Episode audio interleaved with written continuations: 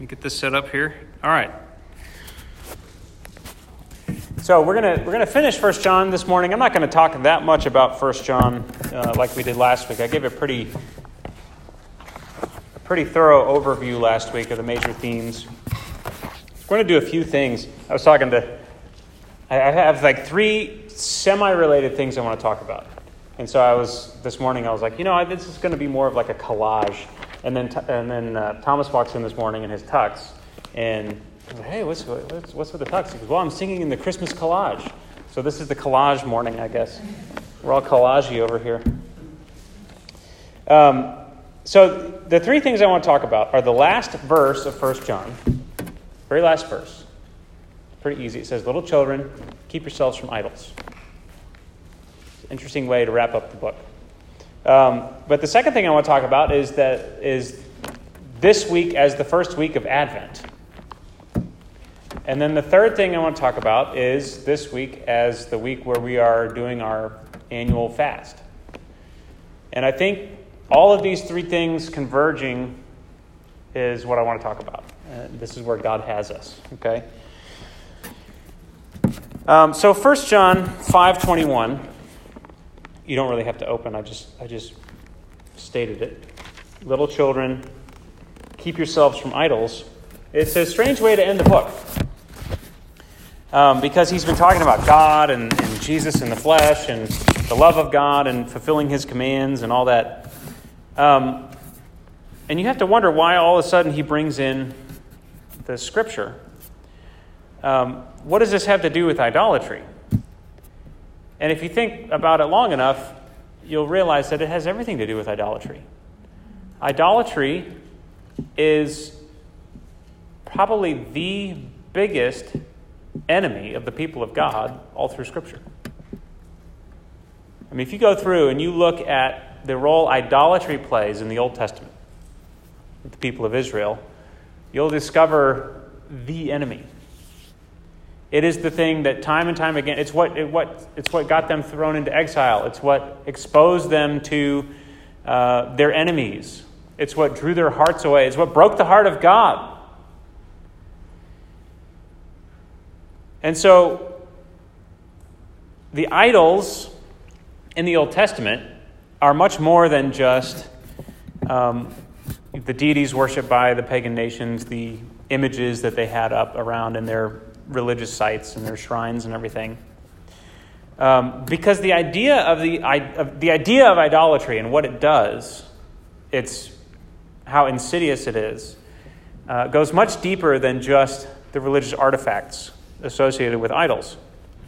Um, when we get into the New Testament, idolatry is still there. When Paul does one of his signature lists of bad things, right? You know, you know what I'm talking about. Here's a list of bad things. In the last days, people are going to be like this, this, this, this, and this. Idolatry is always on there.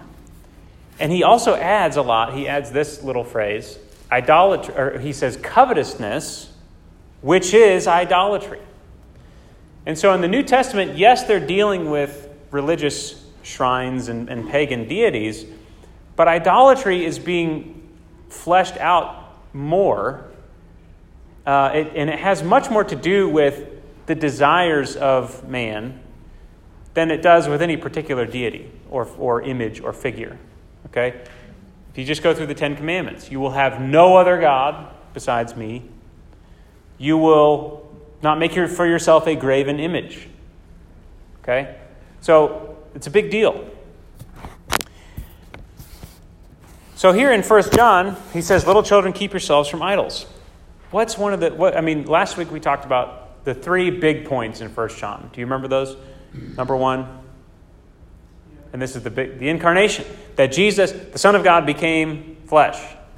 Number two, living free from sin, what that means. Number three, loving one another, or what love is, really, and how we love each other in relationship. So, as he closes the book by saying, Little children, keep yourselves from idols, we really have to think about what that means. I mean, that's what he chooses to end, end with. So, here's a little description of idolatry. This is from Adam Clarke, who's, a, who's an old Wesleyan commentator. I use this because it's like in the public domain and it's free, and you can just Google it. um, a man's idol or God is that from which he seeks happiness. No matter whether it be Jupiter, Juno, Apollo, Minerva, Venus, or Diana, or pleasure, wealth, fame, a fine house, superb furniture, splendid equipage. how, how many of you like splendid equipage? Gear, tech, whatever it is. Yeah, Ben likes splendid equipage. This equipage is splendid. Um, medals, curiosities, books. Oh, that's that one hits me. Titles, human friendships, or any earthly or heavenly thing, God, the supreme good, only accept it. Any earthly or heavenly thing, God, the supreme good, only accept it. A man's idol is that which prevents him from seeking and finding his all in God. So, little children, keep yourselves from idols. What does that mean? God became flesh. We know who he is. In the world, which is one of the big things that John talks about a lot, the world, how the world works. In the world, what's the world full of? the lust of the eyes, the lust of the flesh, the pride of life. That's what's in the world. That's what idolatry is. That's where idolatry works. The things that look good to us, the things that we think make us look good. Those are idols. And they keep us from coming into that life that Jesus came to make manifest. So, idolatry really is the, is the big thrust of, of the book of First John. Because how does he open up? He says, That which was from the beginning, which we have heard, which we have seen with our eyes, which we have looked upon, it's alive. Nobody made it. It was from the beginning. It's not made in human, by human hands. It's the life, and it, and it was made manifest. And we have seen it and testified to it that, and proclaimed to you the eternal life. All right? So, idolatry. So that brings us to this is the first week of Advent. The Advent traditionally is a season of anticipation and fasting, which is why I'm glad we're kind of fasting as a part of Advent. But this particular week in the Advent cycle, there's four weeks. Not, we're not going to do the, the candles where we light the wreath. But this week, you know, you know what an Advent wreath looks like, right? Those of you who are at LCF, we, we've done that from time to time. But an Advent wreath is four candles with one candle in the middle, and you do one, you light one the first week, two the second week, three the third week. And it's to, to symbolize the, the, the growing light as Jesus becomes, as Jesus gets closer, the, the incarnation gets closer, the light grows. And so the first week of Advent is the, pro, the, the prophetic anticipation. So we read scriptures about in the prophets where it was prophesying the coming of Christ. That's the first light. And then it goes on to shepherds and angels and wise men. And all of these proclaim the coming of Christ into the world. And the light gets brighter and brighter as you go. It's a beautiful thing, it's, it's fun to do. Um, but this week the, is the week of the prophetic anticipation for Christ. All of the Old Testament, we've, we've gone through all of it in the past couple years, it all points to the coming of Christ in the flesh. The things that John is saying have now happened. All of Scripture was pointing to, all of history was, was pointing to. You could say the same thing in reverse about the New Testament. Now that he has come, everything points back to that fact. In the same way that everything was, was pointing toward Christ in the Old Testament, everything in the New Testament points back to that historical fact that God took on flesh and came into the world, became a man, lived a life, was crucified, dead, buried, resurrection, and ascended to the right hand of the Father. And so, idolatry now is anything that would come and try and, and replace that fact in our lives. That that is the fact of existence. That is the important truth in our lives. The, the prophets also continually did battle against the temptation to idolatry. Okay, where the people of God, their hearts started going astray to the idols of the nations around them, it was the prophets that came and said, No, Yahweh alone is God. There is no other God. It was a constant battle. And a major part of the prophetic message was calling people back to faithfulness to the one true God, the God who brought them out of Egypt, God of Abraham, Isaac, and Jacob. They equated, in the prophets, they, they equate idolatry with adultery and prostitution. Why? Because of the way it destroys the relationship that God desired with his people. Now, think about this in the context of 1 John and John 17. What did Jesus come to do? To reveal the relationship that he had with the Father to us and to welcome us into that relationship. That's always been what God desired. With Adam, he desired it. With Moses, he desired it. With Noah, he desired it. With Abraham, he desired it. God wants to walk with mankind in the way that he lives life with his son.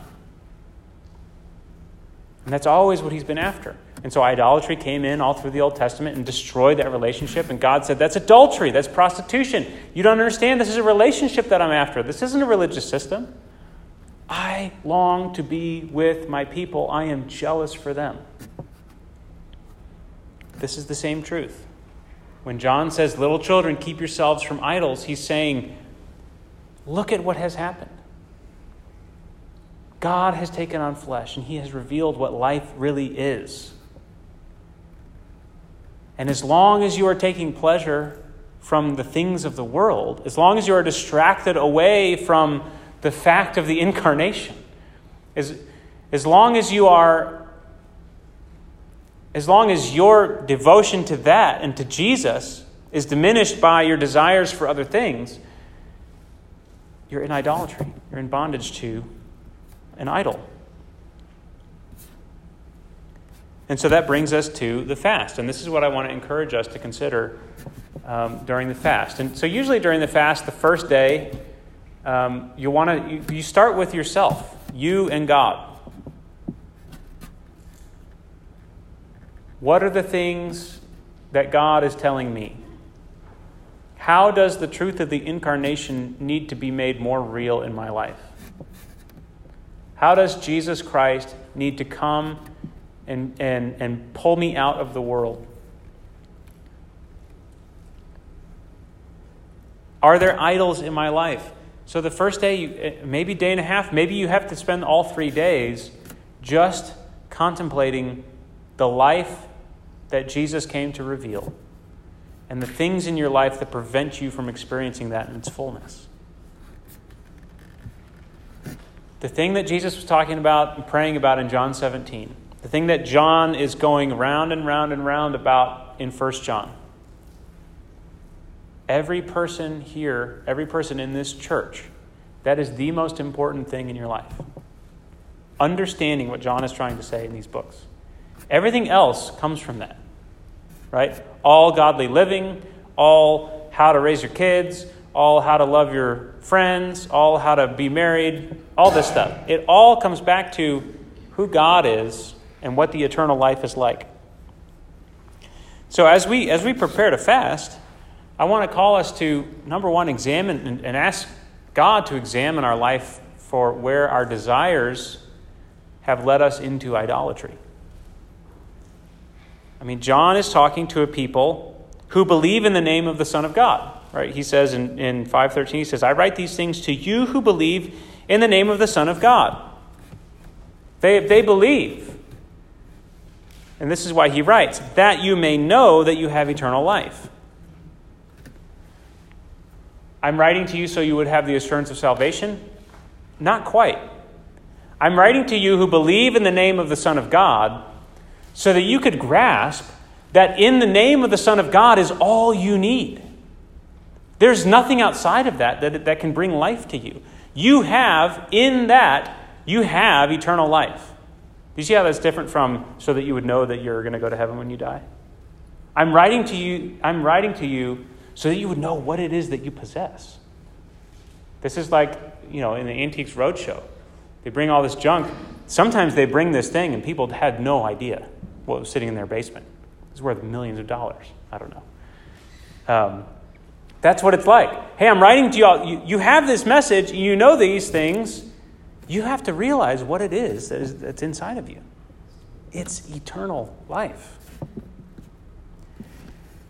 And the thing that prevents you from realizing that your belief in the Son of God is your source of eternal life, the things that prevent you from realizing that fully are idolatry, desires.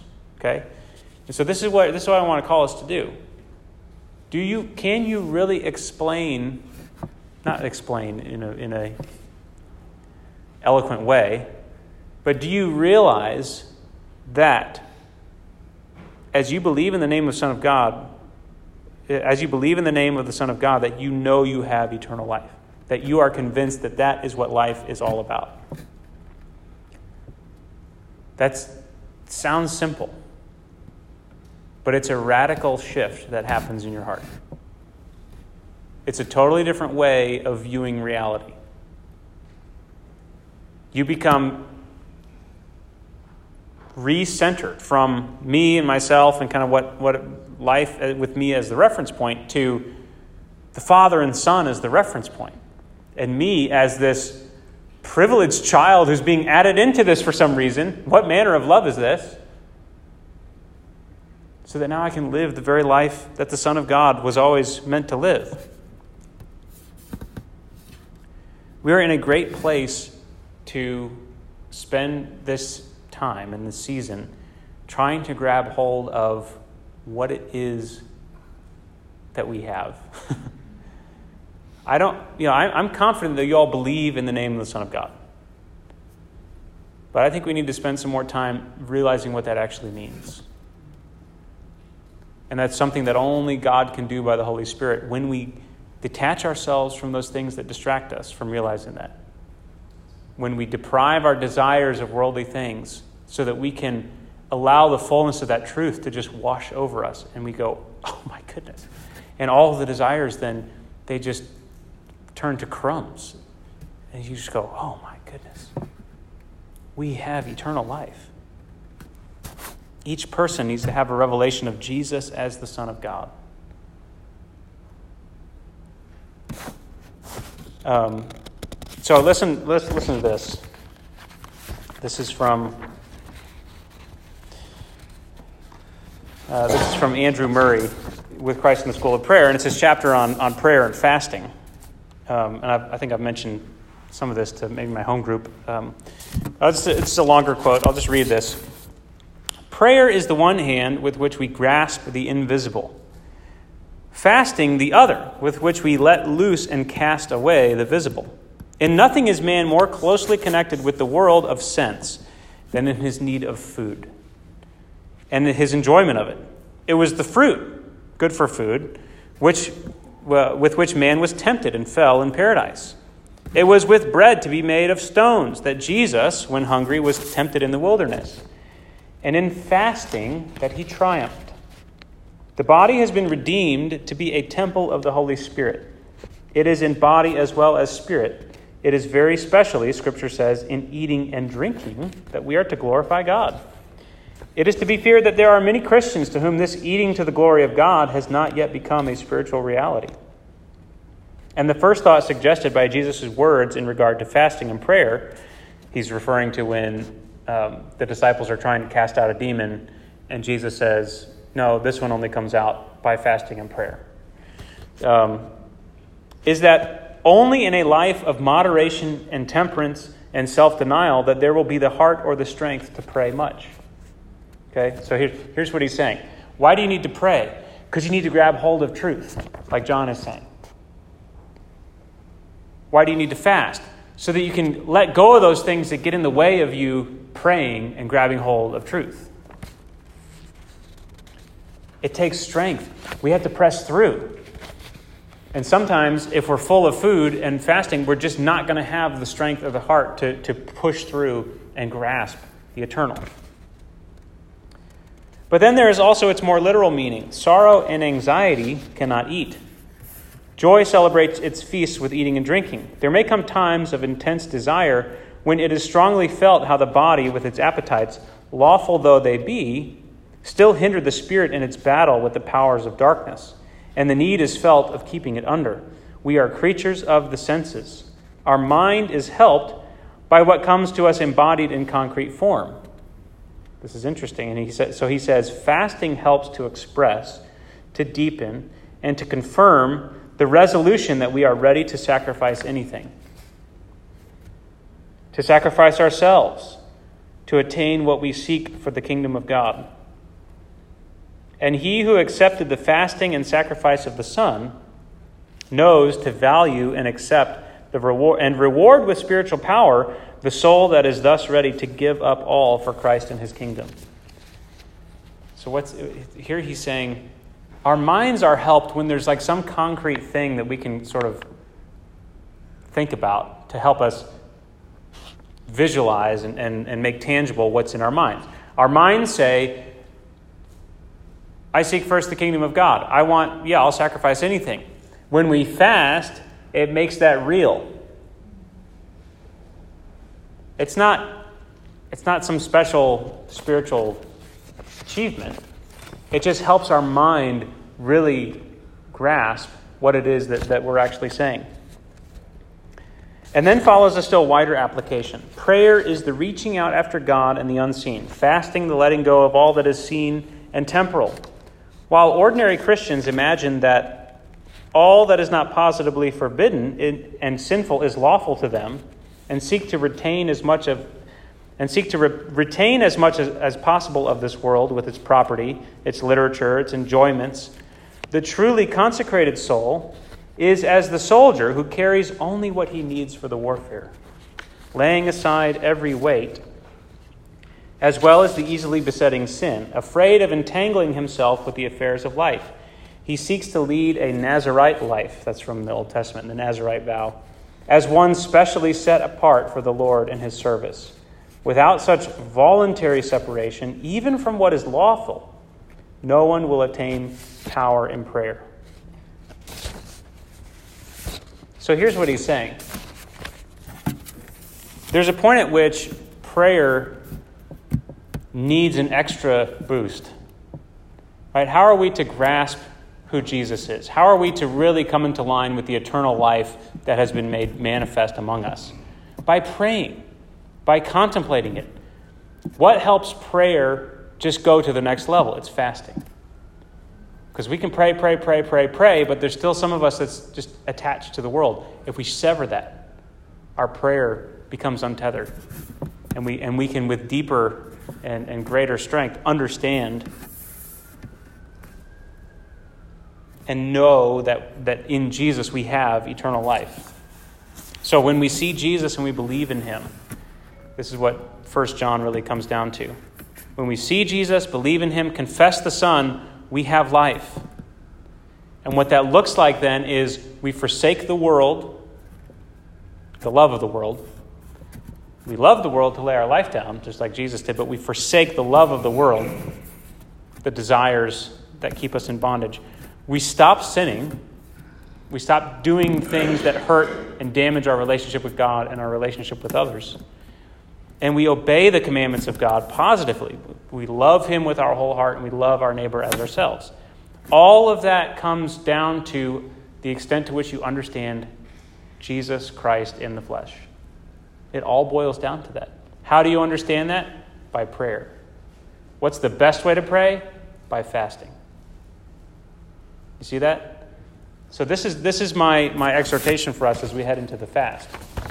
What's at stake is your understanding, your depth of understanding of the eternal life that God has given you. And your so so and, and that might include some very specific applications for you. But what I want to call us to is, is to each grab a hold of the life of the Son of God that was made manifest. Um, I want to finish, and, and we will come to communion, which is the greatest act of anti idolatry that we can partake, that we can do. Um, the, the body and blood of Jesus take that into us, the living one who was broken and poured out. So we're going to cast down some idols up here, but I want to just read chapter 5 of 1 John. With all of what I just said in mind, I want to read 1 John, let that speak for itself, and have that kind of be our call to communion. And then we'll just finish, and then we will head on into our week of, uh, of fasting, our, our week of, of prophetic um, revelation in the, in the Advent season. Uh, okay, everyone who believes that Jesus is the Christ has been born of God. And everyone who loves the Father loves whoever has been born of him. By this we know we love the children of God, when we love God and obey his commandments. For this is the love of God, that we keep his commandments. And his commandments are not burdensome. For everyone who has been born of God overcomes the world. And this is the victory that has overcome the world our faith. Who is it that overcomes the world except the one who believes that Jesus is the Son of God? You're not going to overcome those desires unless it's by believing in the Son of God, fully recognizing who He is. This is He who came by water and blood Jesus Christ, not by the water only, but by the water and the blood. And the Spirit is the one who testifies, because the Spirit is the truth. For there are three that testify the Spirit, and the water, and the blood, and these three agree. If we receive the testimony of men, the testimony of God is greater. For this is the testimony of God that he has borne concerning his Son. Whoever believes in the Son of God has the testimony in himself. Whoever does not believe God has made him a liar, because he has not believed in the testimony that God has borne concerning his Son. This is the testimony God gave us eternal life, and this life is in his Son. Whoever has the Son has life. Whoever does not have the Son of God does not have life. I write these things to you who believe in the name of the Son of God, that you may know that you have eternal life. And this is the confidence that we have towards him that if we ask anything according to his will, he hears us. And if we know that he hears us in whatever we ask, we know that we have the requests that we have asked of him. If anyone sees his brother committing a sin not leading to death, he shall ask, and God will give him life. To those who commit sins that do not lead to death, there is a sin that leads to death. I do not say that one should pray for that. All wrongdoing is sin, but there is a sin that does not lead to death. We know that everyone, and here's great three great we knows to close the, the book. Okay, we know that everyone who has been born of God does not keep on sinning, but he who is born of God protects him, and the evil one does not touch him. We know that we are from God and the whole world lies in the power of the evil one. And we know, now listen to this, and this is, this is the verse that I want us to, to really chew on during the fast. We know, pun intended, right? And we know that the Son of God has come and has given us understanding so that we may know him who is true. And we are in him who is true, in his Son. He is the true God and eternal life. Little children, keep yourselves from idols. He is the true God and eternal life. Don't look for it anywhere else. Don't find, don't look for happiness, eternity, fulfillment. Don't look for that anywhere else. Keep yourselves from idols. You are not of the world, he says. We are from God, not from the world. All those desires are from the world, and they're just all passing away. Okay? So, we're, we are fasting to forsake, to deny ourselves access to the fulfillment of those desires by worldly means. Now, God gave us food, and He wants, he wants us to eat to His glory. To learn how to do that, we have to deny ourselves. Um, so, I'll, I'll just say this before we come up and take communion. Decide in the next few days how you're going to fast and tell somebody in your home group about it. Um, everyone has to do it a little differently, I think. Um, some people are going all three days without just just with water. Some people go with juice, or they have just vegetables, or you know whatever your diet requires. Be smart. Don't you know? Don't be don't be dumb. Talk to your doctor if you have any concerns. Um, obviously, nursing mothers, pregnant mothers, you got to do what you got to do. Um, but do deny yourself. Think of the desire. Think of all right. These are the the desires of the eyes, the desires of the flesh, and the things that I think make me look good, the pride of life. Think about how to deny ourselves those things. Um, I would say that you know you should pull out of entertainment for three days. You should probably just shut down, shut down social media or, or whatever it is that you kind of enjoy. At the very least, do that. You know, if you can't go food all three days, at least you know, detach from digital stuff um, so that you can just allow the truth of God to, to not get distracted at every, at every turn. I think that in our generation, that's, that's one of the biggest enemies of the kind of true contemplation that John is calling us to. The Son of God came so that you would understand. That's, an, that's a, a part of the mind. And there are forces at work with lots of money and lots of resources that their number one goal is to get as much of your attention as they can. And they're smarter than you, and they know how to do it. Okay? And they're really good at it. And you've given them a lot of your attention. Deny them that. Deny everything your attention that you can during these three days. Really fast.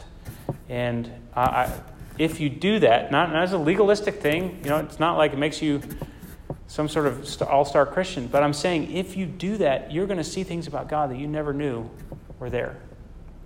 Um, scriptures that you've known your whole life will just explode over these three days with, with meaning and truth and with application. I remember probably four years ago, uh, during the fast, it was kind of dry, and I was like, why do we do this? This is stupid. And I was so focused on the, the letting go of the visible um, I wasn't really focused on the grasping the, the invisible.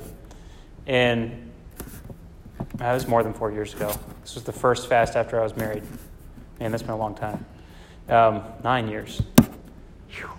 Yeah. Anyway, I was sitting there and I was just reading. I was reading in John, actually, and all of a sudden, where Jesus was talking to Peter, and he says, Do you love me? Feed my sheep. Do you love me? Feed my sheep. And I've read that many times.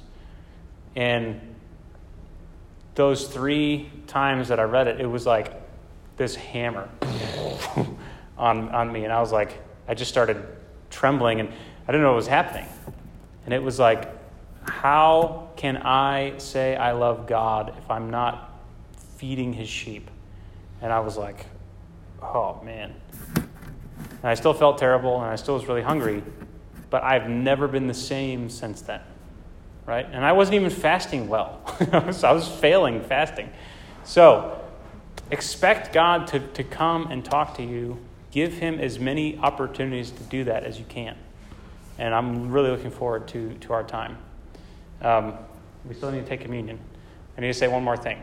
So, the, the lineup of, of meetings this week, and I would encourage you to be at, be at as many as you can.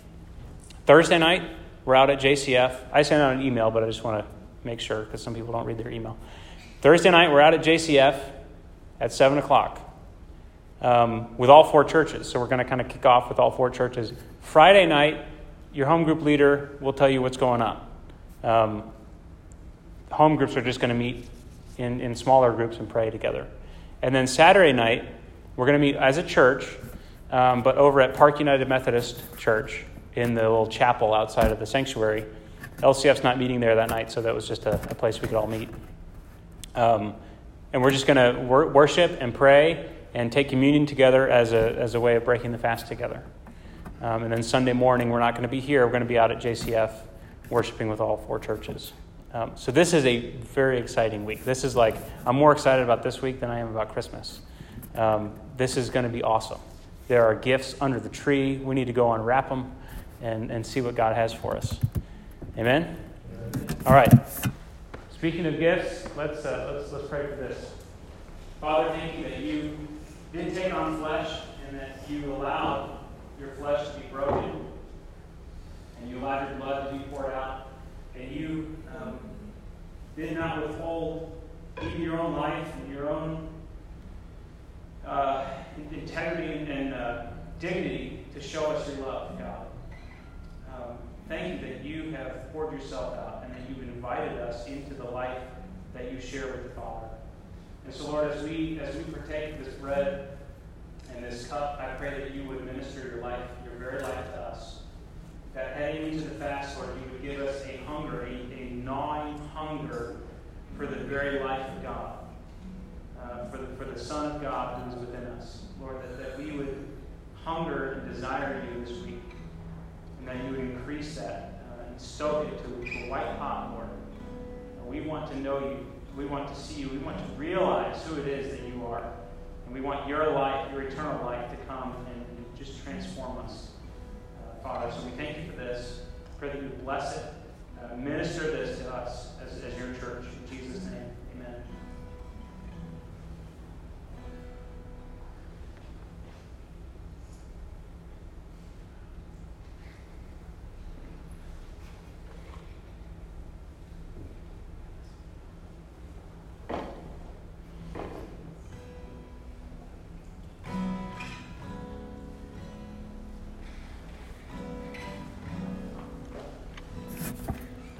Amen. Pray for a little bit by yourself and